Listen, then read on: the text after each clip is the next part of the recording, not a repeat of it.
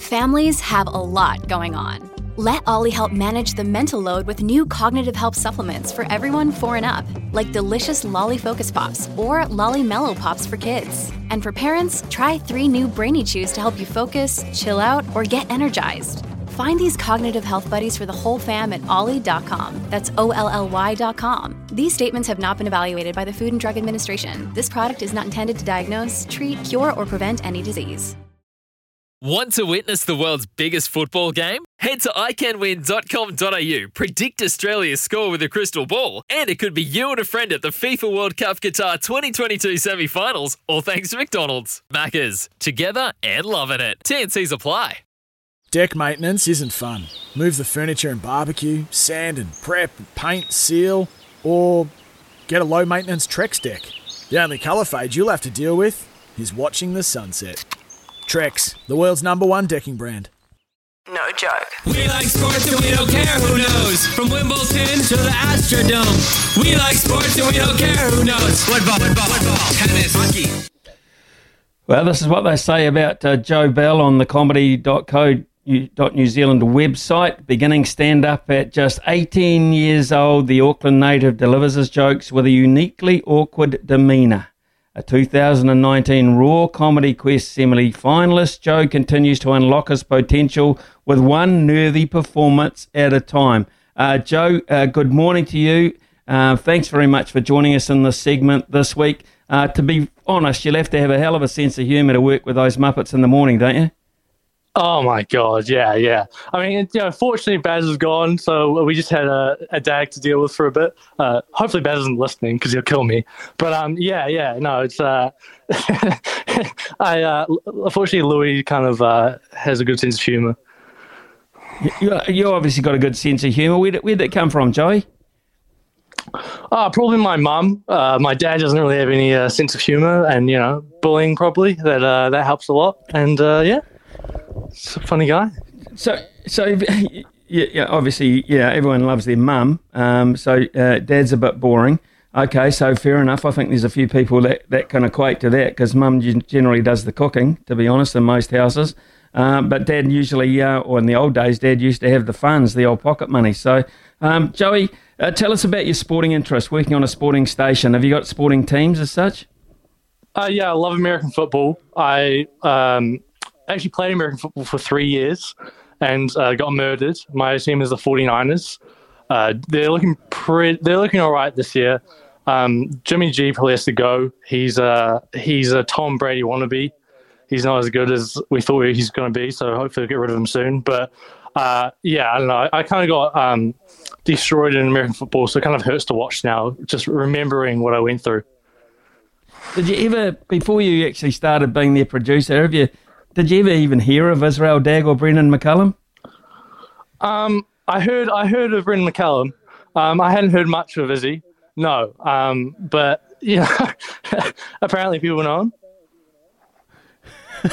Uh, look, uh, here's the thing uh, for me. Um, I, I, think it's an incredibly gutsy thing to do to stand up on, on a stage and uh, be a stand-up comedian. So you seem to me to be a relatively shy sort of a dude. The dealings I've had. Is, is this the other side of Joey Bell that we don't know? Where, where do you get the confidence for that? Uh, I actually started doing it because I like had really bad anxiety, and I thought um, it was kind of a, a, good way to just face it and like do the scariest thing I uh, could think of imaginable, and um, kind of just get over it. And uh, I already always had a decent sense of humor, but not many people got to hear it. So I thought, like, why not just stand in front of a group of people that I've never met before, I don't know, and just like just talk. And um, I ended up being decent at it, and people kind of liked how nervous and people thought I was putting on the stage fright, but I was actually terrified. Um, but it kind of all adds to the performance, I guess. So, where do you get your material from?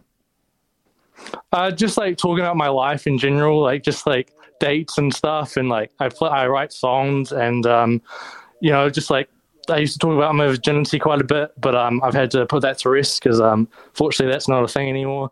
Um, so yeah, I don't know, just just talking about my life. so uh, okay, so uh, that's in, in itself that's a, a, quite an interesting story as well. So. Uh, how long ago did you? Um, can you? Can I ask you how long ago? What were the circumstances that you managed to achieve that, Joey? Uh, it, it, was it was just a few months ago It was June. I uh, I've, I've, I've got my I've got a girlfriend now who I flat with, um, which is a bit wild. Um, but I'm 22, so it was a, it was a long road. I started comedy when I was 18, and I started talking about virginity, and I was pretty sure it was gonna, uh, you know, I was gonna have to come up with new material six months later. But um, no, it lasted me about four years. Uh, so only really now I've had to put pen to paper and uh, come up with new material.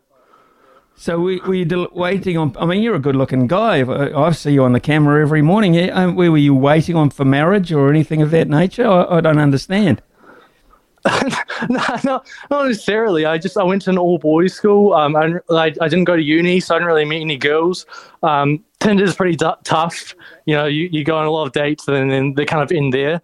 Um, so yeah, I, I, just was a bit unlucky to be honest. I think, and um, and comedy is full of dudes mostly. So yeah, I, I, I thought comedy was gonna, you know, get me laid, but um, no, that didn't really turn out. It's, it's mostly dudes who watch and who follow and like comedians. It's not really girls, to be honest.